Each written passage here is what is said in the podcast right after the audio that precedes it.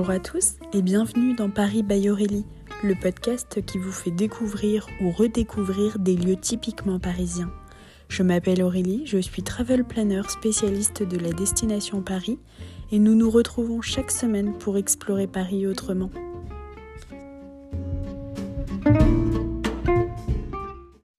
Bonjour à tous et bienvenue dans ce huitième épisode. Aujourd'hui, nous partons découvrir la place des Vosges célèbre place située dans le quartier du Marais, faisant partie du 3e et du 4e arrondissement. C'est la place la plus ancienne de Paris. Jusqu'en 1800, c'était la place royale. Et depuis octobre 1954, elle est reconnue dans la liste des monuments historiques. Elle est connue pour être le lieu de résidence de plusieurs personnalités issues du monde politique, artistique ou médiatique. Elle porte son nom en l'honneur du département des Vosges, le premier département à s'être acquitté de l'impôt sous la Révolution française. Elle a été construite à l'initiative d'Henri IV à partir de 1605. Plusieurs architectes connus participeront à sa réalisation. Quand on arrive sur cette place, on remarque l'unité de la composition des bâtiments et leur hauteur uniforme. Au centre, le square Louis XIII, situé au milieu de la place. Les 36 pavillons qui entourent la place furent des hôtels particuliers de la haute bourgeoisie de l'époque et des hauts fonctionnaires de la monarchie. Malgré son ancien nom de place royale, au lieu de la royauté, le roi lui-même n'y a jamais habité. Six pavillons par côté de la place ont été construits en respectant un plan homogène. Chaque immeuble devait disposer d'un rez-de-chaussée en pierre, deux niveaux d'étages en briques et en pierre, puis un toit en ardoise. Chaque niveau de chaque pavillon est éclairé par quatre fenêtres. Les proportions étaient également bien précises. La hauteur des toits devait être également à leur largeur ainsi qu'à la moitié de celle de la façade. Voici un peu le secret de la plage des Vosges.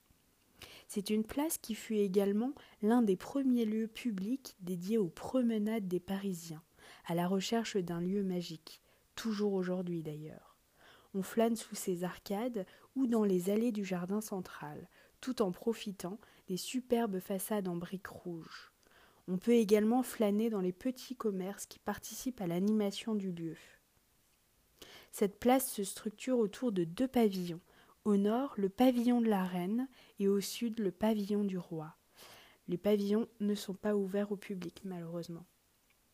Quand vous partirez, vous y promenez, faites un tour dans l'hôtel de Sully, situé numéro 7, reliant la place de la rue Saint-Antoine ainsi que la maison de Victor Hugo, qui est aujourd'hui un musée consacré à l'écrivain. Et vous pouvez observer sur le pilier numéro 11 de la place une inscription gravée dans la pierre qui est considéré aujourd'hui comme le plus vieux graffiti de Paris.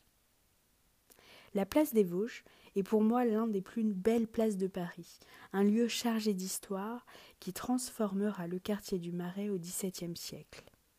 Et vous, connaissez-vous la place des Vosges? Est-ce que vous y êtes déjà allé? Personnellement, j'aime m'y promener pendant les fêtes de la musique. De nombreux musiciens y chantent, y sont présents. Quelle ambiance sur ce site si exceptionnel. J'espère que cet épisode sur la place des Vosges vous a plu. N'hésitez pas à me laisser un commentaire ou une note sur Apple Podcast. Je vous retrouve la semaine prochaine pour un nouvel épisode et je vous remercie de l'avoir écouté jusqu'au bout. À bientôt!